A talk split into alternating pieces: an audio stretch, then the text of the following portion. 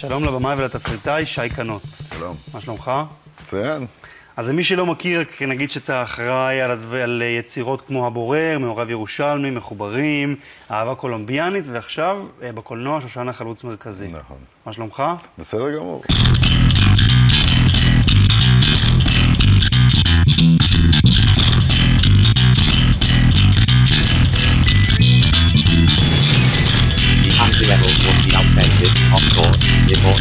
Started. Then on the page, too sincere, clearly regret, backward, wait, naive, anachronistic. Maybe that'll be the point. Maybe that's why they be the next real rebel. Real rebel, as far as I can see, with disapproval. בוקר טוב, צהריים טובים, אחר צהריים טובים, ערב טוב, לילה טוב, ולפנות בוקר נהדר לכם. ככה, אני יודע מתי אני מקליט, אין לי מושג מתי אתם מאזינים, אז אני מנסה לכסות את כל האפשרויות, ומה שאתם מאזינים לו זה משדר רשת. אני קוראים ארז, משדר רשת הוא פודקאסט בענייני השעה, שזה מה שמעניין אותי בשעה שבה אני מדבר. יש אה, להקה, לא יודע, מי שהאזין למשדר 100 עם רון מייברג, אז הזכרתי ככה בחטף, והאמת הייתי שמח לדבר עליו וזה יותר, אבל בכל מקרה יש הרכב שאני מאוד אוהב, שנקרא Credence Clearwater Revival, אה, CCR בפי האמריקאים. זאת אומרת שהאמריקאים, אתם יודעים, אה, כמה שלנו אין, אין זמן לנשום, להם כנראה יש פחות, אז הם, הכל אצלהם ראשי תיבות, כאילו כולם היו בצבא או משהו כזה. אה, או Creedence, בפי אלה שגם כן אה, ממעריציהם ואין להם כוח להגיד Creedence Clearwater Revival. זה אגב שם הזוי, כלומר הוא שם מצוין, כי זה נותן לך את ההרגשה של איזה להקה, אתם יודעים, משהו איזה... זה תמיד להרכבים העתיקים כאלה מלפני 150 שנה, אז... טוב, לא 150 שנה, אבל אתם יודעים, הרכבים כאלה, הרכבי פולק ישנים שניגנו, אז תמיד יש להם שמות כאלה, אני יודע מה, אה, מקהלת זמרי בית השחר המקומי, כל מיני דברים כאלה, אז זה בערך על אותו רעיון, Creedence Clearwater Revival. אני מניח, אני לא יודע למה באמת הם קראו לעצמם ככה, כנראה שיש לזה איזה הסבר, או שאין לזה הסבר, או משהו כזה. אני יודע שהרווייבל זה בקטע של, בגלל שהם כאילו מדברים, הם כן מדברים על להחזיר עטרה ליושנה בסגנון, בסגנון שלהם, ב, כי זה להקה של רוק מאוד, קודם כל הם משנות ה-60, סוף שנות ה-60, 68, 9, 70, הם לא היו קיימים המון זמן, הם אה, היו קיימים בערך, כלומר הם התפרסמו בערך ב-68 או משהו כזה, אני חושב. הוציאו אה, ארבעה חמישה ת- אלבומים ממש ככה בארבע שנים, ודי התפרקו. וכמובן האלבומים שהם הוציאו, במיוחד הארבעה שהם ככה הוציאו, הראשון והשנה, והאחרון לא, לא כאלה, הראשון בסדר, בואו נתחיל עם זה. השני מעולה, השלישי מעולה, הרביעי מעולה, חמישי מעולה, הם הוציאו איזה שישה או שבעה אלבומים עכשיו שאני חושב על זה. וכולם כולם טובים, אה, וחלקם הגדול מעולים. אה, באמת, כל שיר פיצוץ. ואחד הדברים שאני אהבתי כשאני מאזין להם, ולא ידעתי עליהם הרבה או לא ידעתי עליהם כלום, כלומר ידעתי פחות או יותר שהם אה, שני אחים, באיזשהו שלב אה, הם קצת רבו, ואחד האחים אה, עזב, לא האח החשוב. ש... והאח שנשאר, שזה ג'ון פוגרטי, שגם כנראה הצליח לריב לא רק עם אחיו שעזב, אלא גם עם הבסיסט והמתופף, ובאיזשהו שלב אה, אמר להם, אתם כל כך אה, רוצים אה, יותר חירויות אומנותיות, אז תכתבו אתם את השירים. והם עשו את זה ויצא אלבום לא משהו בכלל, זה האלבום האחרון שלהם מרדי גרא, ואז הם התפרקו והוא הלך לקריירת סולו והם המשיכו לא לעשות שום דבר כל החיים שלהם. הם, הם הוציאו, הם, הם הצליחו לח- ל- לעשות פרויקט שנקרא אה, Credence Clearwater Revisited, אני חושב, או משהו כזה. שזה כאילו שניהם ועוד, ועוד, ועוד גיטריסט וזמר וזה, שזה בערך כמו, אה, שאני יודע מה, תום פטי, זה כמו שה Heartbreakers יעשו תום פטי וה Heartbreakers בלי תום פטי שנפטר לפני, לפני איזה שנתיים. אז, אז זה בערך אותו רעיון, את ג'ון פוגרטי עדיין חי, תודה לאל. כל הסיפור הזה למה? מכיוון שכאמור אני התחלתי ל- ל- להאזין להם ולא ידעתי שום דבר עליהם, אבל מאוד אהבתי את המוזיקה בגלל שזה באמת מין רוק דרומי מאוד שורשי כזה, ואני אמרתי, תשמע, שומעים על האנשים האלה שכאילו הם עשו סטאז' בכל מיני מועדונים אפלים, וזה נשמע כאילו הם אשכרה, אתם יודעים, אה, עשו את ה... אה, התאמנו וניגנו, ו- ו- וזה באמת באיזה... במועדונים החשוכים של, אה, אני לא ידעתי איזה מועדונים חשוכים של איזה עיר, אבל נשמע שהם, אתם יודעים, הם לא סתם, כלומר, נכון שאין, אה, כשהם כתבו, שהשיר פראוד מרי, שמדבר על מישהו שעבד על סיפונה של אה, ספינת קיטור על המיסיסיפי או משהו כזה, אז בסדר, לא היו ספינ... אין כל כך ספינות קיטור על המיסיסיפי היום, ואלו שיש, אז הם יותר לתיירים. זה לא שבאמת הוא עבד על אחת, כן? אבל הרעיון הוא ש, שבן אדם שגדל בדרום ו, ועבד בדרום ועשה את הדברים האלה, אז הוא חי במקום שספוג בכל האטמוספירה הזאת של ה... באמת, של הדרום ושל ה... אה, כל האווירה הזאת, ש, שזה יותר אווירה באמת של אנשים, אה, מה שקוראים redneck, פשוטי יום, קשי יום, ובאמת שהמוזיקה שלהם היא מוזיקה כזאת, אתם יודעים, שלא מתייפייפת יותר מדי, בסיסית, רוק אנד רול, בלוז, בלי יותר מדי קשקשת ושטויות וזה. ובאמת אמרתי, תשמע, זה, אני מאוד אוהב את זה. זה מבחינתי רוק אנד רול מזוקק, ואני אוהב את זה ככה. אני בכלל מאוד אוהב את הקטע הזה. ואז יצא לי לדבר לפני uh, הרבה זמן, כן? לא לאחרונה, כלומר, כל מה שאני אומר עכשיו, אני אומר את זה בידיעה של... שכבר השיחה הזאת שאני הולך לספר עליה, קרתה כבר לפני איזה עשר שנים, בואו נשים דברים על הזה, זה לא חדש.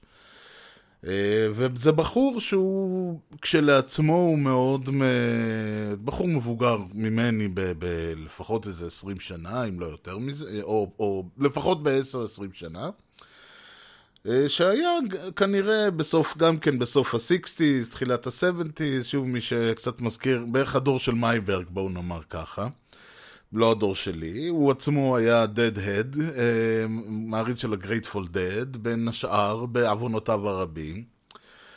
ומהון להון אנחנו מדברים, ואז אני אומר לו, זה, אני אמרתי לו, אתה יודע, Creedence וזה, רוק דרומי, רוק פה, הוא מסתכל עליי, אומר לי, אתה מודע לעובדה שמדובר בחבורת סטודנטים מסן פרנסיסקו?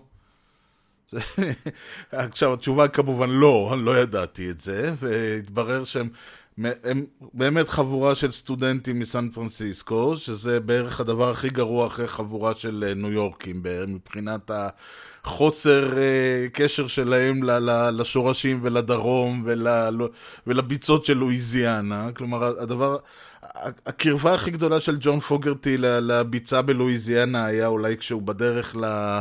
מועדון, הוא דרך באיזה שלולית, זה בערך הרעיון. אני, ואז אני הסתכלתי על זה, אני אמרתי, אתה יודע מה? במובן מסוים, זה לא רק שזה לא מוריד לי את ההערכה שיש לי לקרידנס קליר ווטר רווייבל, באיזשהו מובן זה אפילו די מעצים אותה. ולא שאני אומר, וואלה, אה, אה, שיחקתם אותה, עבדתם עליי, אלא אם הרכב כזה של חבורה של חבר'ה צעירים, שלא, ש, שבאמת אין להם שום קשר לתרבות, לעולם, למקומות האלה שהם מדברים עליהם וכותבים עליהם, וש... שוב, לא אומר שהם מעולם לא היו במיזורי ובלואיזיאנה ובאלבמה וב... אני יודע מה, קנטקי וטנסי וכל המקומות. לא, לא, לא טוען שהם מעולם לא היו, יכול להיות שהם כן היו שם. אבל הם בטח לא גדלו שם, הם בטח לא התחנכו שם, הם בטח לא באו מהאתוס הזה, והם בטח לא מאלה שמבחינתם ה... הסיבה היחידה שהם, שהם צריכים להיות נחמדים ל... ל... ל... לאמריקאים, מה שנקרא, זה בגלל שהצפון ניצח, ואם זה היה ההפך, אז הם היום היו קונפדרציה גאה ו... ו... וגזענית, כן, אבל...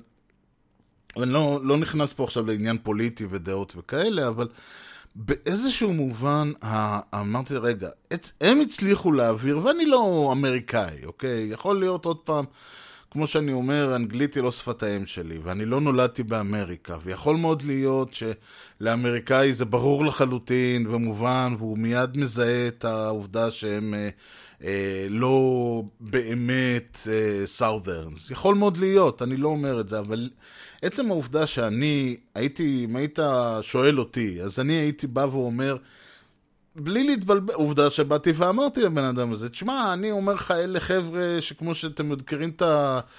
אה, את המועדונים האלה ששמים רשת מול הזה, כי, ה, כי הרדנקס זורקים עליהם את הבקבוקים של הבירה.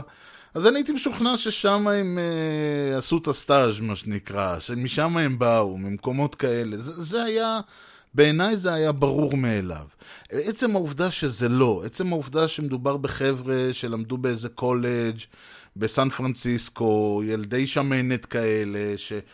אבל שהצליחו כן לאמץ את הסגנון בצורה כל כך מושלמת, כי זה לא Allman Brothers שבאמת באו משם, וזה לא Lynyrd Skynyrd שבאמת באו מאלבמה.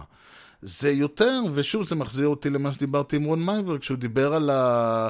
ששאלתי אותו על הבנד, על ההרכב הזה, הלהקה, הוא אמר שהוא הכי מתחבר לליאון הלם, ליבון הלם, סליחה, שהוא באמת היה אמריקאי, והוא באמת בא מהמסורת הזאת של, של הפולק וה, והבלוז והדברים האלה ש... שמהם נוצרו האנשים כמו פיציגר וכמו אה, אה, וודי גטרי, שאח... על בסיסה הדרכ, הדרכים שהם סללו ופרצו, באו אנשים כמו בוב דילן שהיה יהודי מהווילג', או Creedence Clearwater Revival שהם חבורה של סטודנטים מסן פרנסיסקו, או לצורך העניין רובי רוברטסון שהוא בכלל קנדי, יהודי צ'רוקי קנדי או משהו לא היה שם. הוא מנה שם איזה אילן יוחסין פסיכי שאני בכלל לא ידעתי עליו. אבל עצם הרעיון הוא שעל, שכאילו על בסיס האנשים האלה שבאמת באו מהמקומות שעליהם הם שרים, באמת חיו במקומות שעליהם הם שרים, באמת היו ב... ב, ב שאבו את התרבות הזאת לתוך היצירה שלהם, על בסיסם באו כל המזויפים האלה. כל ה phonies האלה ש, שכביכול אנחנו מדברים עליהם. עכשיו, זה לא משנה את העובדה ש, שלצורך העניין, הרולינג סטונס שהשפיעו מאוד על כל התקופה הזאת, והביטלס במובן מסוים השפיעו יותר על, התקופ, יותר על הפופ והפסיכדליה, וגם כמובן בזה שהם פרצו את הדרך והחזירו את הרוקנרול לרדיו וכל הדברים האלה, אבל נגיד יותר הסטונס. או נגיד לצורך העניין אה, כל ההרכבים האלה שבאו מסן פרנסיסקו, שזה ג'ניס ג'ופלין והגרייטפול דד, הדורס באיזשהו מובן, וג'פרסון איירפליין, כל ההרכבים האלה הם הרכבים שלא בדיוק באו ו- וינקו אה, את הבלוז והפולק והקאנטרי מחלב האם שלהם שם על הביצה בלואיזיאנה. ובאיזשהו מובן נשאלת השאלה, אוקיי, אז אנחנו סגורים על העניין שהאנשים האלה הם לא במרכאות אותנטיים. הם לא... אין פה אותנטיות של אנשים שבאמת באו מהדרום. האם לצורך העניין אני אעדיף, או האם זה פוסל אותם, דבר ראשון, מלהיות להקה אותנטי? האם זה בכלל פוסל אותם? האם הם צריכים להזדכות על הציוד ולהחזיר את המפתחות ולתת את הבמה לאמיתיים? אתם יודעים, היה בזמנו, כש... בזמנו, שוב, כשאני אומר בזמנו, זה... 1991, 2, כשפרץ מה שכונה אז הגראנג' וזה היה ב... באמת בתחילת שנות ה-90, סוף שנות ה-80, אבל uh, מי, uh, אף אחד לא ידע בסוף שנות ה-80 שזה פרץ. ויצא באמת הקטע הזה של הגראנד, שזה התחיל עם נירוונה כמובן. ואז יצאו מאחורים כל מיני הרכבים כמו פרל ג'אם ומדהני ואמרו מה זה בכלל, הם בכלל לא מסיאטל א', הם איזה עיירה ליד וב' הם בכלל לא הרכב אותנטי סיאטלי שהיה, אלא הם רכבו על הגל, אנחנו ניגענו את המוזיקה הזאת, כמו שאמרתי, מאז סוף שנות ה-80. זה שהם, החוכמולוגים האלה, באו, זה שמקרוב בא, כן? ואימץ את הסגנון שלנו, והם אלה שהצליחו לדפוק את אחוזי הקלטות, וכתוצאה מזה, זה לא אומר שהם האותנטיים והם לא הסיאטל האמיתי. ואז אני הקשבתי, ואני אמרתי, אתה יודע מה? אם הסיאטל האמיתי זה פרל ג'אם ומאד האני, ואני יודע שאני, ואליס אין צ'יינס וכל אלה, ואני ממש יודע שאני הולך להגיד פה משהו שאולי הרבה אנשים מבני דורי לא הולכים לאהוב, אבל אם זה הסיאטל האמיתי, אולי עדיף באמת שהם לא היו מהסיאטל האמיתי, כי, כי המוזיקה של פרל ג'אם ו... ו ומאד האני ואליס אין צ'יינס היא מוזיקה משעממת ויומרנית ו... ו... זו מוזיקה שרואים. שקצת החבר'ה שלהם צריכים להתבגר, בעוד שהמוזיקה, כי, כי קצת יש לי הרגשה שהם עפים על עצמם יותר מדי, בעוד שהמוזיקה של קורט קובן ונירוונה הייתה מוזיקה בועטת, בוגרת, אמיתית, שבאמת דיברה ואמרה את מה שהיה לדור של אז להגיד. וזה אני, אז, אז אולי הוא לא סיאטל אותנטי עד כמה שיש דבר כזה, אבל הוא היה הרבה יותר אותנטי לתקופה ולאנשים מאשר המוזיקה שלהם, ולדעתי הם, ההצלחה שלהם בינינו, וזו האירוניה שבדבר, ההצלחה של ההרכבים האלה הייתה בגלל שכל מנהלי חברות התקליטים אחרי הפריצה של נירוונה רצו לסיאטל והחתימו כל דבר שזז. אז יצאו מאחורים כל החבר'ה האלה, סאונד גרדן, סליחה, שכחתי, פספסתי אותם, גם כן להגיד עליהם מילה רעה זה כמו... זה כמו קצת אה, ל- ל- לכפור בגבורה או משהו כזה. אז אני אומר, אז תמיד יהיה טענה, ת, לכל מישהו שהוא מצליח, תמיד תהיה את הטענה שהוא לא האמיתי. אפשר להגיד על הביטלס שהם לא הליברפול האמיתיים. יכול מאוד להיות. אבל פה ממש אנחנו מדברים על, בלי קשר אפילו לזה, אנחנו מדברים ממש על אנשים שהם לא המוזיקה האמיתית, הם לא באו מהדרום, הם לא באו... זה בערך כמו שיבוא איזה מישהו שכל חייו גדל בצפון תל אביב ויכתוב מוזיקה לחייו הקשים בעיירה... אה, בעיירת פיתוח בדרום, שזה נגיד לצורך העניין, קחו את uh, קובי עוז, שכן גדל בעיירת פיתוח בדרום, והולך ועושה מוזיקה, אבל הוא עושה מוזיקה שכביכול, בהתחלה הוא ניסה לעשות מוזיקת כוורת כזו, צחוקים ובלאגנים, ואז הוא נזכר שהוא בא מעיירת פיתוח, שבכלל המוזיקה שם, שומעים שם מוזיקה מרוקאית, אסלית וכל זה, ואז הוא התחיל לכתוב מוזיקה כזאת, אבל הוא לא באמת בא מהעולם הזה, והוא לא... זאת אומרת, הוא הצליח, קובי עוז הצליח, הוא מצליח להיות מזויף בכל כיוון, איכשהו לא תסתכלו על זה, אין אצלו טיפה של אה, אותנטיות. אבל אז נשאלת השאלה, אוקיי, אז מה ההבדל בינו לבין קרידנס קליר ווטר רווייבל, שלא להגיד אה, אה, רובי רוברטסון מדה בנד, שלא להגיד בוב דילן. ששוב, בוב דילן עשה הרבה דברים שהוא לא כאילו חלק מהעולם הזה. הוא גם לא היה חלק מהווילג' בניו יורק שבינינו, לא, הוא לא היה בשר מבשרם, מה שנקרא. ואני כבר אמרתי את זה כשדיברתי על אה, דיוקן האומן כאיש מאפן, ודיברתי על הדמות האומן ביצירתו ועל כל הדברים האלה. אני לא רואה שום קשר, ואני, ואני אומר את זה על כולם, על אומנים שאני אוהב ועל אומנים שאני לא סובל. מבחינתי מה שחשוב זה היצירה. קובי עוז יכול להיות אומן שבא משדרות. המוזיקה שהוא עושה בעיניי היא לא טובה.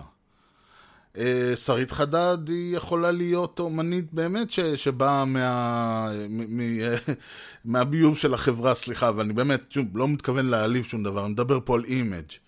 אבל באמת, היא באה מעוני ומזה, ואייל גולן יכול... אז זה לא משנה את העובדה שהמוזיקה שהם עושים היא מוזיקה אה, פשוטה ופשטנית, לא אותנטית, חסרת מעוף וחסרת עומק. יכול לבוא מישהו מה... שכל חייו חי, במגדל שן ועושה מוזיקה סופר אותנטית. אתם יודעים, כשיצא רבי שנקר לצורך העניין לעולם, אה, מי שמכיר, נגן סיטר שהכיר לעולם את המוזיקה ההודית האותנטית, דיברו על זה שעם כל הכבוד הוא... בא מאיזה, הוא באיזה משפחת, אני, אני לא, באמת לא יודע, יכול להיות שאני מדבר שטויות, אבל הרעיון, גם אם, אני, אם זה נכון אז סבבה, ואם לא אז תקחו את זה כ, כ, כמשל, כן? אמרו שהוא בכלל בא מאיזה משפחת אצולה, שיש שם איזה קטע של uh, כל מיני משפחות כאלה שהולכות מכות על המיהו הזה. ו... בקיצור, הרעיון הוא שהוא כאילו הוא לא ה-voice האותנטי של המוזיקה הקלאסית. כן, המוזיקה, אה, מוזיקת העם ההודית, שזה לא כל כך מוזיקת עם, זה יותר מוזיקה יותר, כי זו מוזיקה מאוד מורכבת. אבל אמרו את זה שזה כאילו הוא לא הדברים, אבל זה לא משנה מכיוון שהוא אה, אה, היה כל כך טוב שהוא פרץ את גבולות הגטו ההודי מה שנקרא והביא את, ה, את הסיטר ואת המוזיקה הקלאסית ההודית לכל העולם.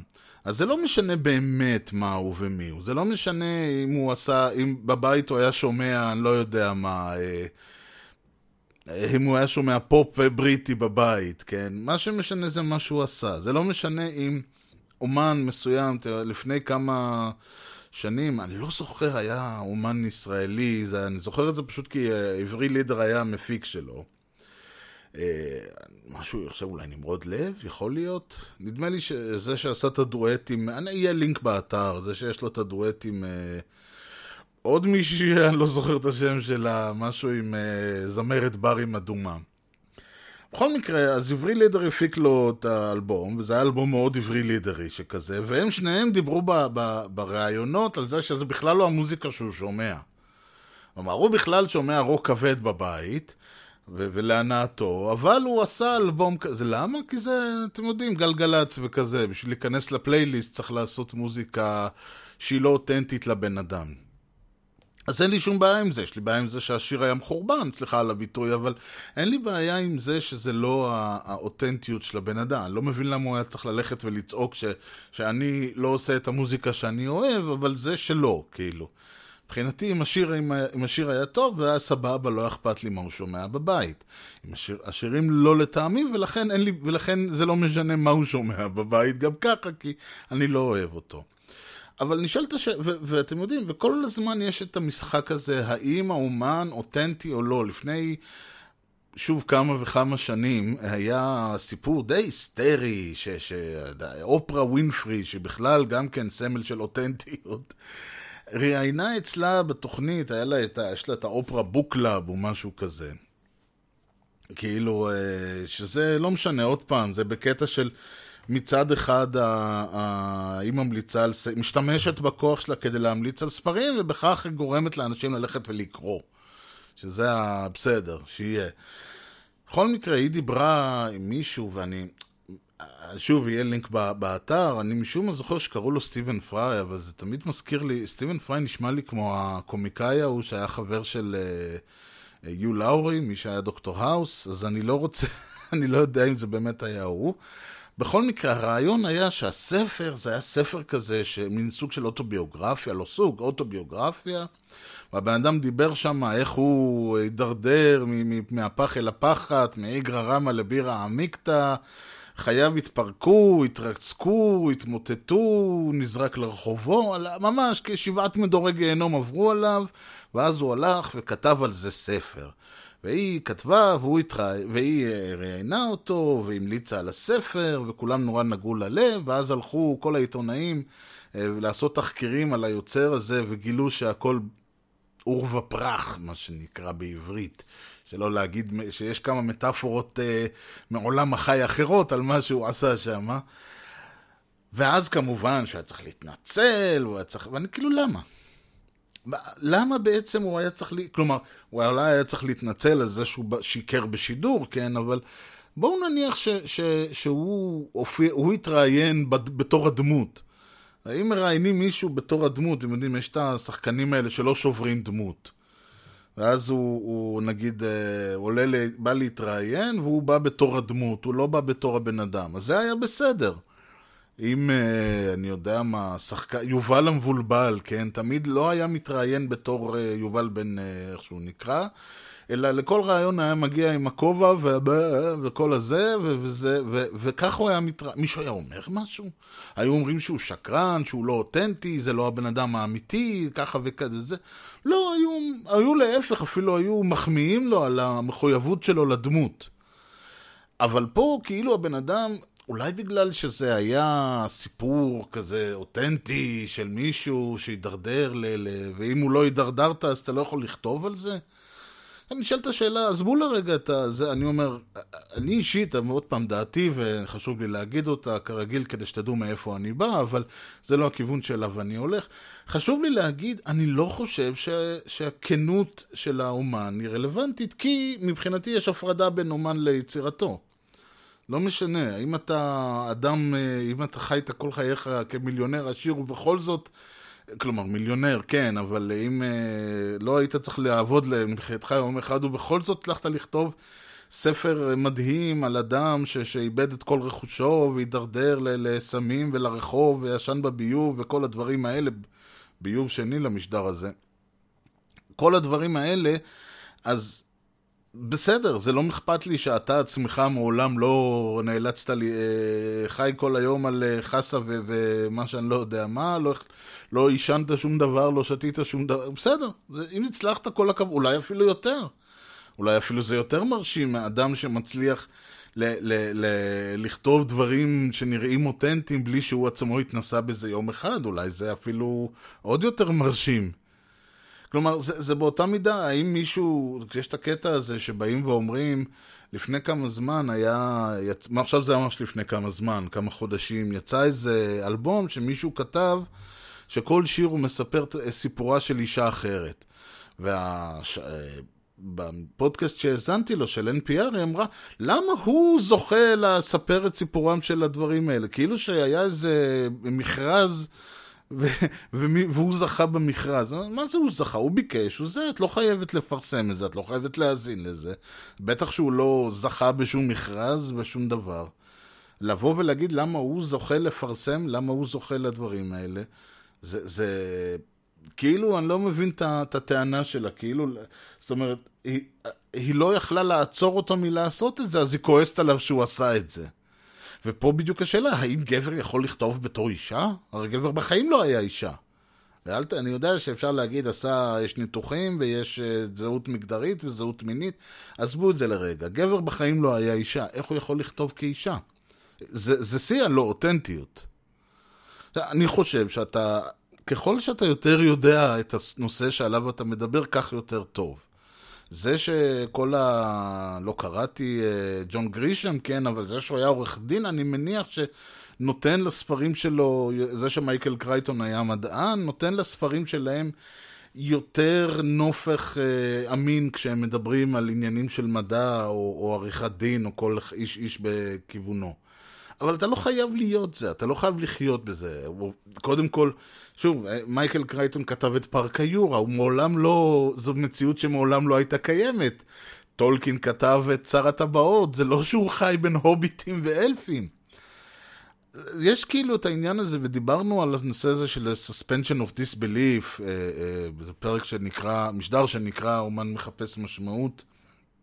אז דיברתי על זה שבעצם יש איזשהו חוזה בין היוצר לבין הצופה, לבין הצרכן היצירה, כן? שמצד אחד אני בא ואומר, אני, בגדול, אוקיי, אני אשעה את הספק שלי, שאני יודע שאין אה, הוביטים, או שאני יודע שאתה גבר ולא אישה, או שאני יודע שאתה מעולם לא חיית בדרום, או שאני יודע שאתה ככה וככה. וזה לכל אורך הדרך, כלומר, אם אני רואה סרט, אז אני אשעה את הספק שלי שאני יודע שאתה שחקן הוליוודי שמרוויח מיליונים, ולא מישהו שחי ברחוב, ובתמורה, אתה הסופר, הבמאי, השחקן, הזמר, או כמובן היוצרת, הבמאית, השחקנית, הזמרת, כן, הכל. כמו במבחנים האלה, אני משתמש בלשון זכר, אך מכוון לשני המינים, או לכל ה-63 שיש.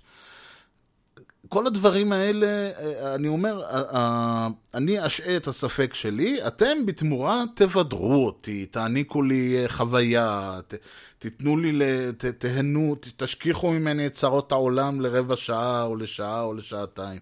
זה, זה העסקה, זה הדיל. אנחנו עושים פה איזשהו דיל. עכשיו, אני לא יכול, כלומר, אני יכול, כן, אבל נראה לי קצת מוזר לבוא ולהגיד, אוקיי, אני יודע ש, שלצורך העניין, השחקן הוא לא...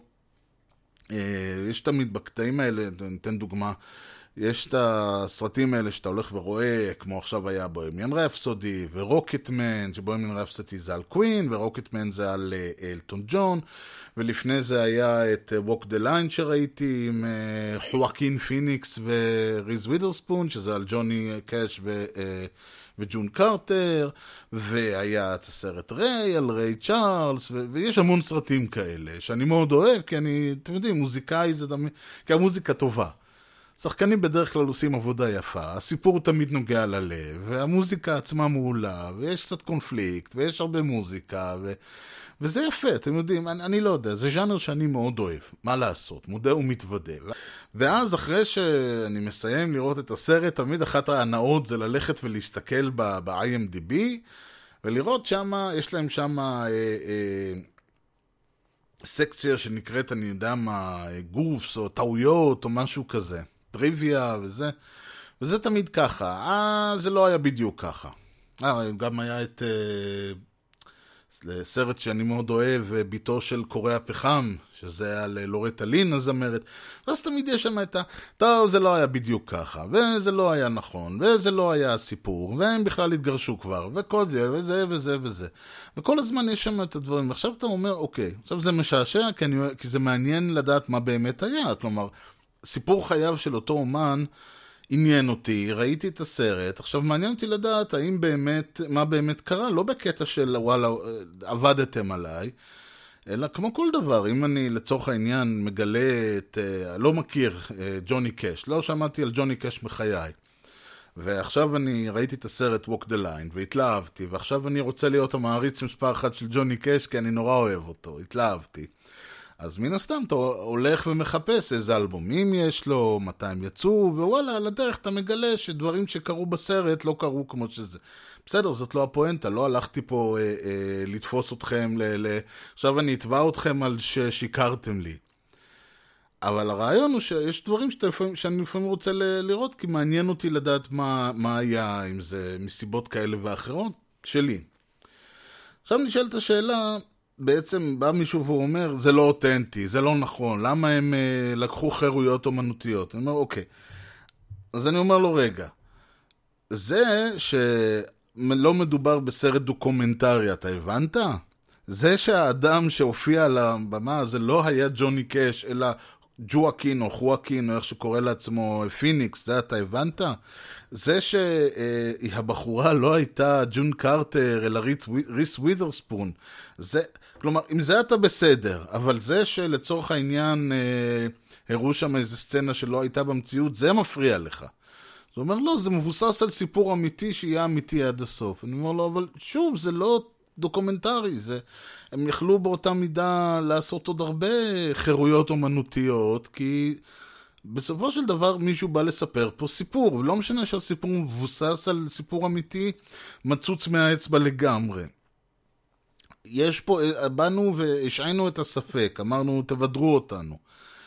האם זה שהסיפור, נכון שיש אה, איזשהו, וזה חלק מהבעיה, שברגע שבאים ואומרים, לצורך העניין, אה, ברגע שאתה יודע שמי שאתה רואה, והסיפור שאתה רואה הוא לא סיפור מומצא, אלא סיפור אמיתי, למשל, אחד uh, הספורים האלה, כמו בשם האב, או הוריקיין, שזה על אנשים שנעשה להם עוול, וכתוצאה מכך בילו בבית הכלא עשורים מחייהם. אז אם יעשו את זה סתם על מישהו, אז זה פחות יהיה אפקטיבי מהידיעה שאלה אנשים אמיתיים, שאכן ישבו בכלא 20 ו-30 וכמה שנה שהם ישבו, על לא עוול בכפם, הואשמו שלשיו.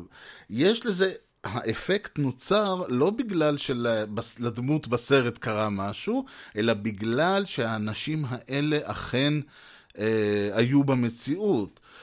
בא, אתה בא ואומר, כן, אבל חלק ממה שמתארים שקרה להם או לאחרים, זה לא היה נכון. למשל, בהוריקן, לצורך העניין, מציגים את זה כאילו שאותו שריף, אותו איש חוק, רדף את רובין קרטר מאז שהוא היה בן ארבע אה, או משהו כזה, ועד uh, שהוא סוף סוף הצליח לשים אותו בכלא, וזה לא נכון.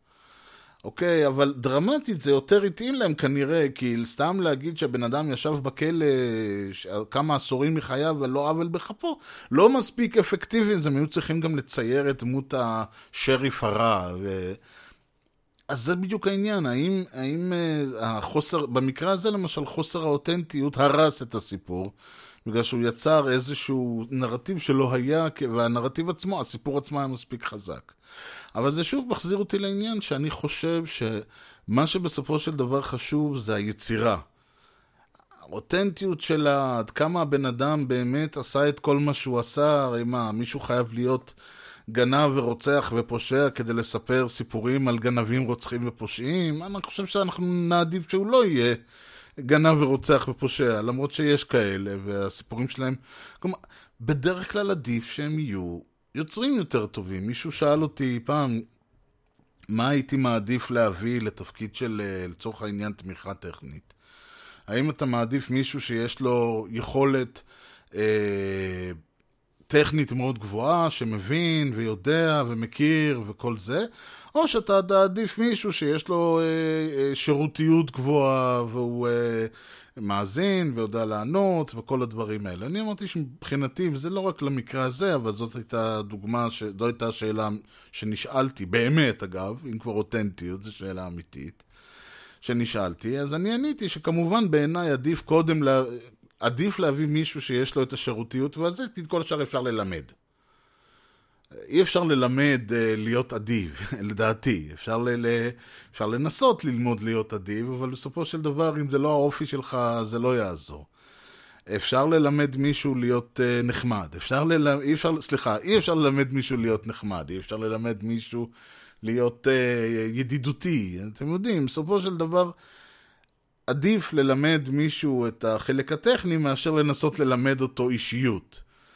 ובאותה מידה אני עדיף שהאדם שכותב את הספר, או יוצר את היצירה, או שר את השיר, או מביים את הסרט, או משחק בסרט או בתוכנית טלוויזיה, או כל הדברים האלה, אני אעדיף שהם יהיו אומנים גדולים.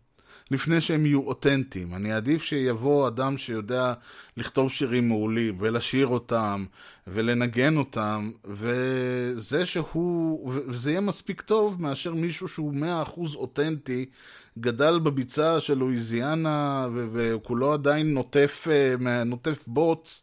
מהביצה של לואיזיאנה, אבל מה לעשות, הוא לא כזה אומן גדול, והמוזיקה שלו אולי אותנטית מהשורשים שינק אה, משדי אמו את, ה, את, ה, את הדיקסיות שהוא ינק משדי אמו, זה הכל טוב ויפה, אבל בסופו של דבר אני גם רוצה שיהיה... שיהיה לזה תוכן מעבר, ל, מעבר ל, לאותנטיות. אני אעדיף יצירה טובה על חשבון האותנטיות, מאשר אותנטיות על חשבון היצירה הטובה. כמובן שיש, אם, אם, אם משהו כל כך אותנטי וכל כך אמיתי, אז יכול מאוד להיות, הרבה פעמים באים ואומרים, נגיד בכל התוכניות שירה, אומרים, זה לא היה, לא עשית, לא היית טכנית טובה, לא, לא שרת נכון, זייפת, או זייפת וזה. אבל הכנות בקול שלך, שלך, שוב, לא יודע למה פתאום אני עברתי מזכר לנקבה, אבל לא משנה. הכנות, בקול שלכם, הדברים, ריגשת, עשית וזה. וזה מעניין, כי סך הכל, גם את זה אפשר אה, ללמוד, וגם את זה אפשר לזייף. אם כבר מדברים, למשל, אחת הדוגמאות שאני לוקח כל הזמן היה לפני כל הזמן יוצא היה לפני כמה זמן, כי אני לא באמת זוכר מתי הייתה השיחה, אבל מישהו שאל איזה משהו על רמי קליינשטיין, ש, שנקטל על באיזושהי ביקורת, איזה שיר שלו נקטל. אני אמרתי שהבעיה העיקרית שלי עם רמי קליינשטיין, רמי קליינשטיין הוא, הוא, שוב, אף אחד לא יכול לקחת ממנו את כל הדברים שהוא עשה, ואת כל הדברים שהוא אה, אה, השיג במוזיקה הישראלית, וכו' וכו', והאומנים שהוא עבד איתם, וכל הדברים האלה, והשירים שהוא כתב והכל. יש בעיה אחת עם רמי קליינשטיין. רמי קליינשטיין תמיד ניסה להיות cool, הוא תמיד ניסה להיות מגניב. עוד מהימים שהוא התחיל עם הצ'ארה ברדיו, ו- ואחרי זה היום של הפצצה, ואש, ואז ה- הוא ניסה להיות עם המשקפי שמש, והצמה, וה- וה keytar, אתם יודעים, הקלידים האלה שמחזיקים כמו גיטרה. ואחרי זה הוא ניסה להיות אותנטי ולנגן עם פסנתר, שירים רגישים, ואחרי זה הוא עשה את, לקח את המוזיקה של איתן נחמיאס, את המילים של איתן נחמיאס גלאס, וניסה להיות משורר, והקים, ואמר שהוא בכלל לא קליינשטיין, אלא הוא קליינשטיין והמועצה. כל הזמן הוא מנסה, ניסה להיות אומן רציני, לא יודע, מגניב, cool, זה לא, יותר מאומן רציני, הוא ניסה להיות כאילו מה, אומן cool כזה, אומן כזה שאתה מסתכל עליו ואתה אומר, אתה יודע מה, יש לו איזה oomph, יש לו איזה אקסטרה. יש רק בעיה אחת, הכל אפשר, הרבה דברים אפשר לזייף באומנות, את זה אי אפשר. וזה בדיוק העניין, אפשר ללמוד לשיר כמו, לשיר, לעשות מוזיקה מזרחית. מי שיודע מוזיקה יכול ללמוד את הסולמות והמבנים והמקצבים, ובכיף יכול לכתוב, ועשו את זה. וכשזה עושים את זה בפופ זה עוד יותר פשוט, תראו מה שעשו אתניקס לאייל גולן, וקובי עוז עושה את זה, ועוד כהנה וכהנה אומנים טובים מאוד, עוזי חיטמן וכאלה. הצליחו, אפשר לביים את זה, אפשר לזייף את זה במרכאות. ואני אומר עוד פעם, זה לא לזייף, זה פשוט כאילו בא אומן שהוא לא מזרחי, הוא לא אה, אותנטי במרכאות, ו, ויוצר בז'אנר, ואפשר לעשות את זה יפה מאוד. אי אפשר להיות, אה, אה, לשדר כנות, אי אפשר לזייף כנות, בואו נאמר ככה. אפשר לעשות את ה... ולא צריך כמובן. אם אני, אם, אם האומן, כמו שאי אפשר לזייף כריזמה, אי אפשר לזייף מגניב, מגניבות. או שיש לך את זה, או שאין לך את זה. ובשביל מישהו כמו רמי קליינשטיין, ש, שכל היצירה שלו בנויה על זה, היצירה שלו בנויה על זה שהוא... אה, הוא הרי ההשכלה שלו היא קלאסית, אז הוא, אז זה קלאסי שכל מה שהוא, יודע, הוא אומר, אני רוצה לכתוב שיר כזה וכזה, הולך ולומד את הסולמות, את המקצבים, את המבנים, את הדברים, והנה הוא כותב שיר אה, בסגנון הזה, והנה הוא כותב שיר בסגנון הזה, והנה הוא כותב רוק, והנה הוא כותב פופ, והנה הוא כותב אתני, והנה הוא כותב ככה. הוא, הוא אין לו בעיה, הוא כל סגנון שהוא רוצה, הוא עושה את זה. טוב יותר, פחות טוב, זה כבר עניין של זה. יש בעיה כשאתה בא לזייף קוליות, כשאתה בא לזייף מגניבות, כשאתה בא לזייף אותנטיות. או שיש לך את זה או שאין לך את זה. קרידנס קליר ווטר רווייבל רצו לעבור ולשדר vibe של להקה, אה, אתם יודעים, אה, שהם 20 שנה כבר מנסרים גיטרות על אה, במות בכל מיני מועדונים חשוכים, בכל מיני פינות אפלות של הדרום החשוך. יפה, עבד להם, הצליח להם, יש להם את זה. הם יכולים לעשות את זה עד, עד היום, ג'ון פוגרטי עושה מוזיקה כזאת ועושה את זה יפה. אם הוא ינסה, ל, ל, ל, ינסה להיות זמר אופרה, אני מניח שזה פחות יעבוד לו. אם uh, קח מישהו כמו פרדי מרקיורי ותגיד לו, זכרו לברכה, כן, ות, והיית אומר לו, טוב, עכשיו אני רוצה שתלך ותשחק אותה אומן קאנטרי, זמר בלוז שחור, הוא לא יכול, אין לו את זה. הוא יכול לעשות הרבה דברים אחרים, הוא יכול לשיר רוק, הוא יכול לשיר רוק כבד, רוק מהיר, רוק איטי, רוק אופראי, קברטי, כל התחום הזה הוא שוחה בו. קח אותו לתחום אחר, הוא לא יודע לעשות את זה. אותו דבר, קח מישהו שהוא עם כריזמה של צנון, כמו רמי קליינשטיין, ותגיד לו, עכשיו תנסה להיות, תעשה את זה בצורה סוחפת, תעשה את זה בצורה אותנטית, תעשה את זה, הוא לא יכול לזייף את זה. אתה יכול, אתה יכול ל- ללמוד איך לשיר בצורה מסוימת, אתה יכול לאמץ, אבל אין לך את זה, ופה בדיוק העניין. וזה לא משנה אם יש לך את זה כי באת מהעולם הזה, אם זה הסגנון שלך, אם זה אותנטי, או יש לך את זה כי אתה מזייף את זה מספיק טוב עד שאי אפשר להבדיל בינך לבין המקור. ופה גם כן חלק מהעניין. יכול להיות שאתה עושה את זה כי אתה, אתה לא אותנטי, אבל אתה מספיק לא אותנטי שאי אפשר להבדיל בינך לבין האוריגינל.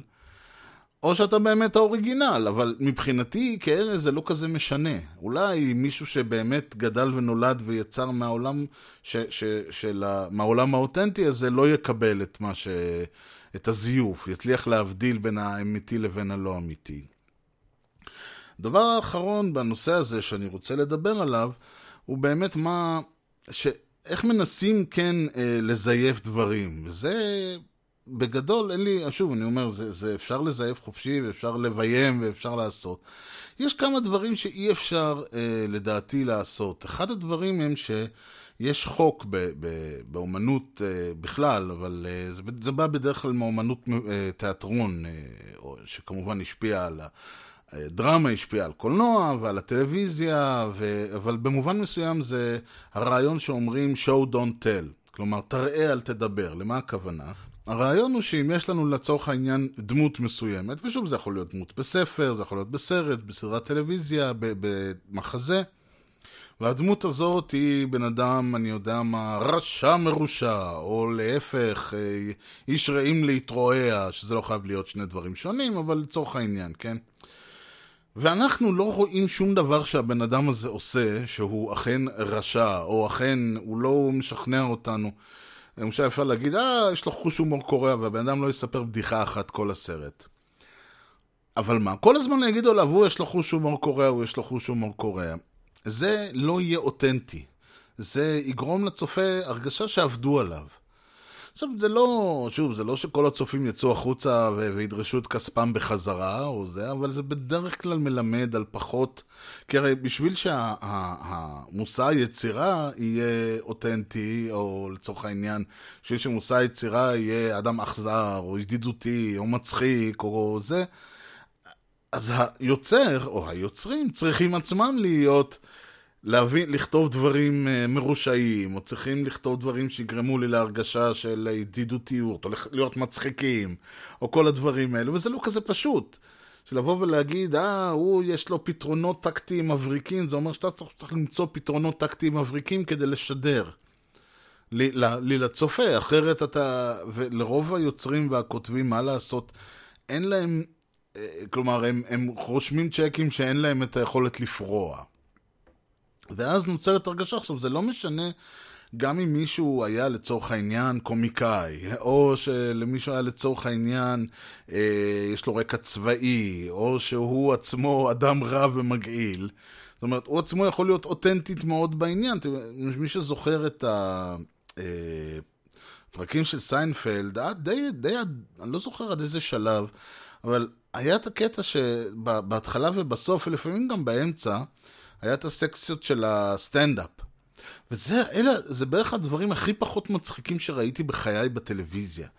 כל הבדיחות האחרות היו קורעות, היו... זה, ברגע שהוא עצמו עמד על הבמה המבוימת וסיפר ועשה סטנדאפ, זה לא היה מצחיק.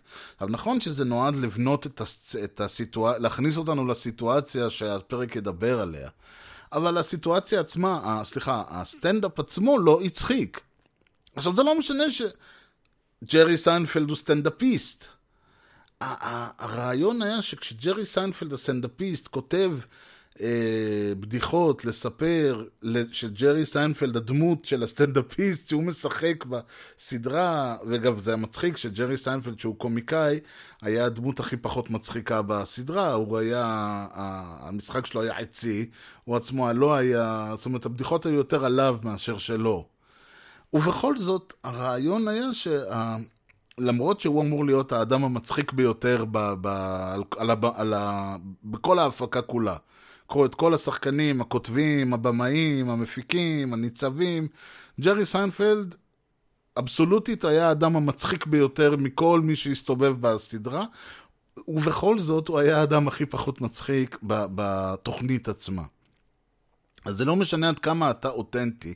הדמות שלך צריכה להיות טובה, הבדיחות שלה צריכות להיות טובות, המעשים שלה צריכים להיות טובים. לא משנה אם אתה המוח הצבאי המבריק ביותר בהיסטוריה, אם אתה כותב סף, סיפור שהדמות הראשית שלו היא טקטיקן מבריק, אתה צריך שגם הטקטיקות שלו יהיו מבריקות. לא מספיק לדבר על זה, לא מספיק שאתה עצמך אותנטית, האדם הזה, זה עדיין צריך לעבוד.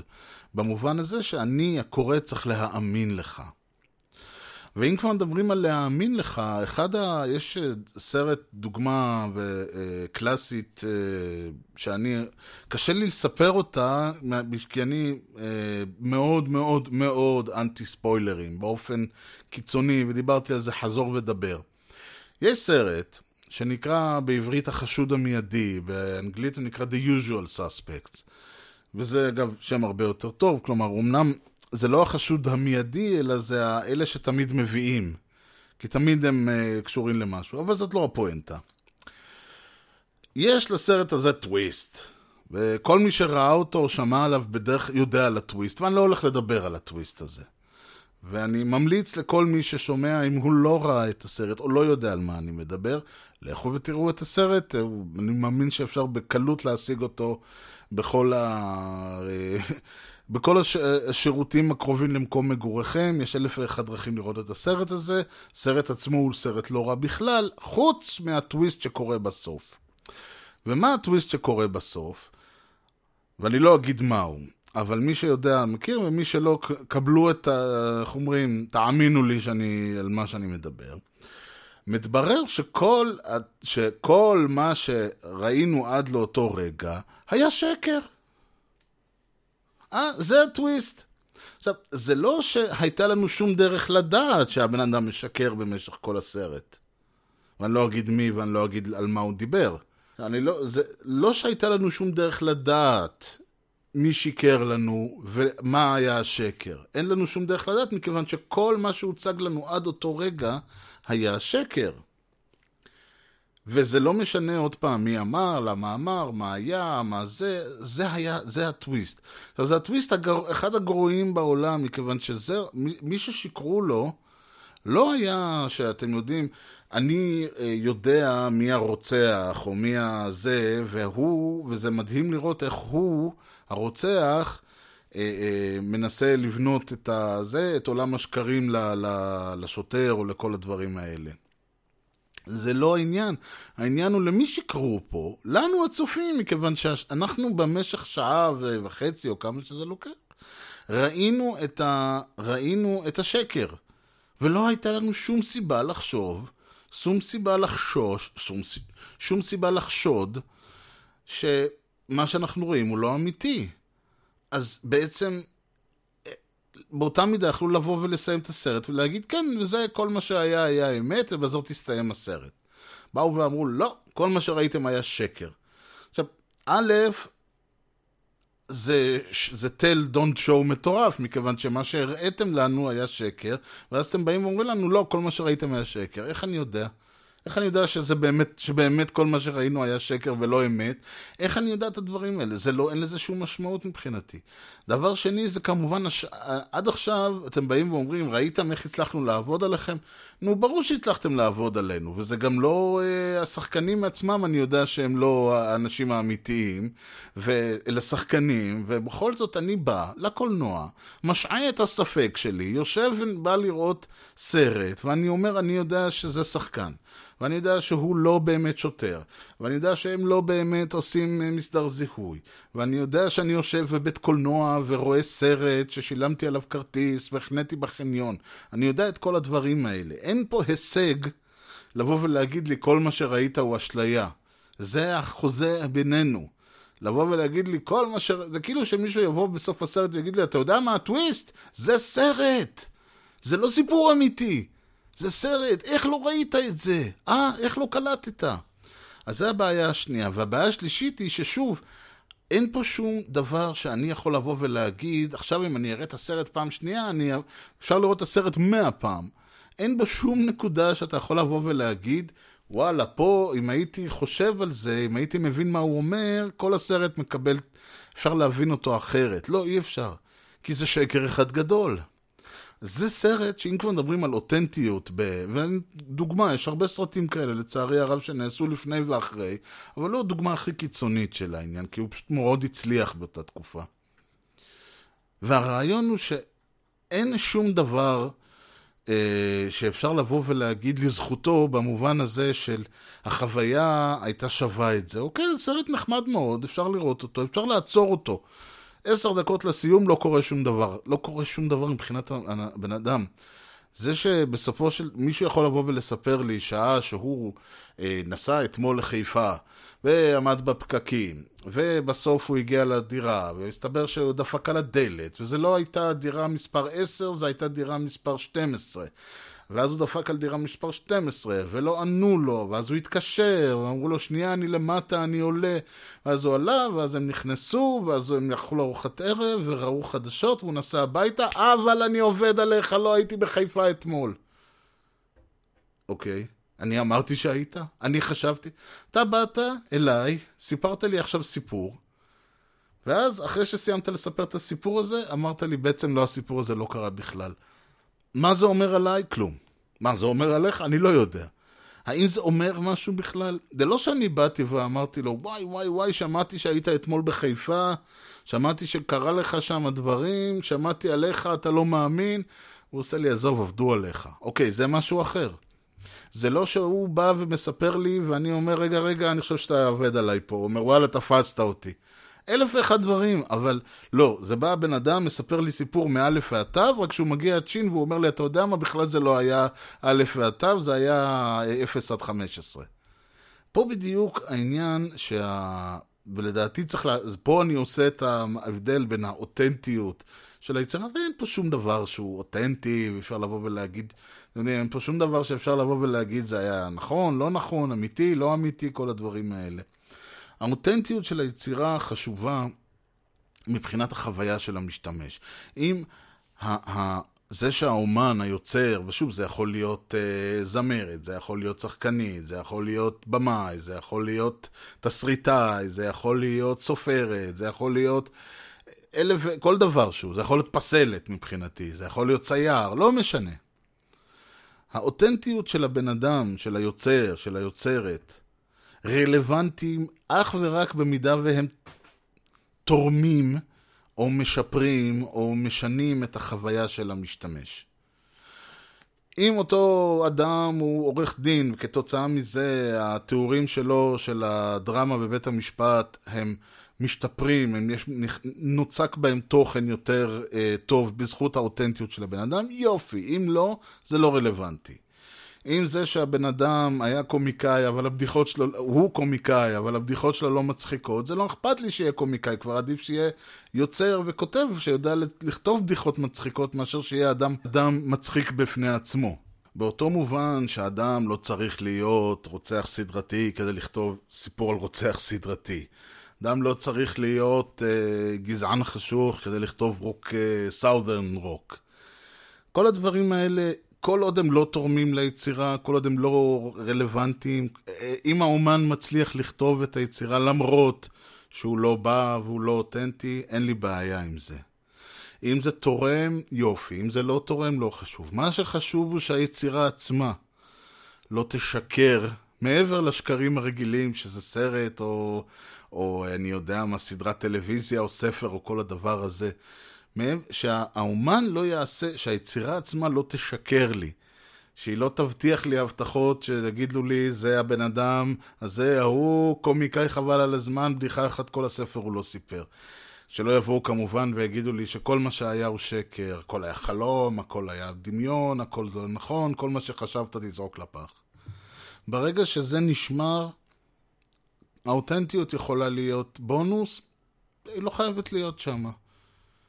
וזה אפשר לקחת גם אם אני לא מפריד את האומן מיצירתו, בטח ובטח אם כן, וגם אם הבן אדם משקר לנו לאורך כל הספר, ועושה את זה יפה מאוד.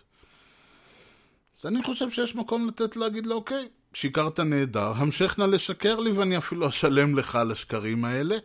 ומבחינתי גם תלך לאופרה ווינפרי ותשקר לה בפרצוף, אני חושב שרק אנחנו רק נרוויח מהסיפור הזה. Ladies and gentlemen, I'd like to present to you the internet. כן, ועד כאן להפעם משדרשת, אה, משדר מה שאני מכנה אתנחתא אומנותית, תמיד כיף לדבר על דברים שלא, שלא אה, בנפשנו ובזה עם כל השיח ומה שקורה היום, ממשלה עדיין אין, אבל בסדר, לא נורא. נחיה גם בלי, אתם יודעים. ש... זה לא שכשיש זה עוזר לנו, אז כבר עדיף לך לדבר על אומנות, יאללה, אסקפיזם. בכל מקרה, אם מישהו רוצה לדבר איתי על משהו שהוא לא חייב להיות אומנות, אבל יכול להיות כן על פוליטיקה, יכול להיות על כל דבר אחר, רעיונות, הצעות, טענות מענות, שאלות, בקשות וכיוצא בזה. האימייל שלי הוא ארז שטרודל משדר רשת נקודה co.il, ארז E-R-E-Z, משדר רשת כותבים כמו ששומעים. משדר רשת co.il זה גם האתר, אפשר למצוא שם מראה מקום לכל מה שאמרתי ואמרתי, דיברתי על הרבה דברים שבאמת אני לא זוכר, אני רק זוכר את הסיפור על, אני לא זוכר בדיוק מי היה הכותב, על מה הוא כתב וכל הדברים האלה, אז הכל אחרי זה אני אוסף ומסדר יפה באתר, אפשר להגיע על זה בקלות רבה, אה, אה, רק צריך ללחוץ על ה... אה, או על הכפתור של הערות והרחבות, או אם זה משדר ישן יותר, אז פשוט ללחוץ על הלינק של ה... של ה... על שם המשדר עצמו, זה יוביל אתכם לדף המתאים. בתחתית האתר כמובן אפשר למצוא את כל הלינקים, אם זה לספוטיפיי ולאפל פודקאסט וליוטיוב, ה-RSS עצמו, שעדיין בשימוש ולמעשה הוא הבסיס לכל הדברים היפים האלה, וכמובן Stitcher ו Radio Public. ובנוסף לכל הדברים היפים האלה אפשר למצוא את משדרשת בטוויטר, שזה twitter.com/ארז, ובפייסבוק, שזה facebook.com/משדרשת.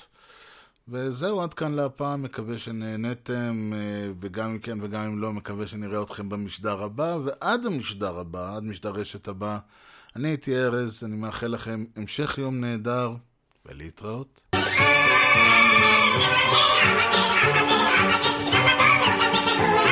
Thank.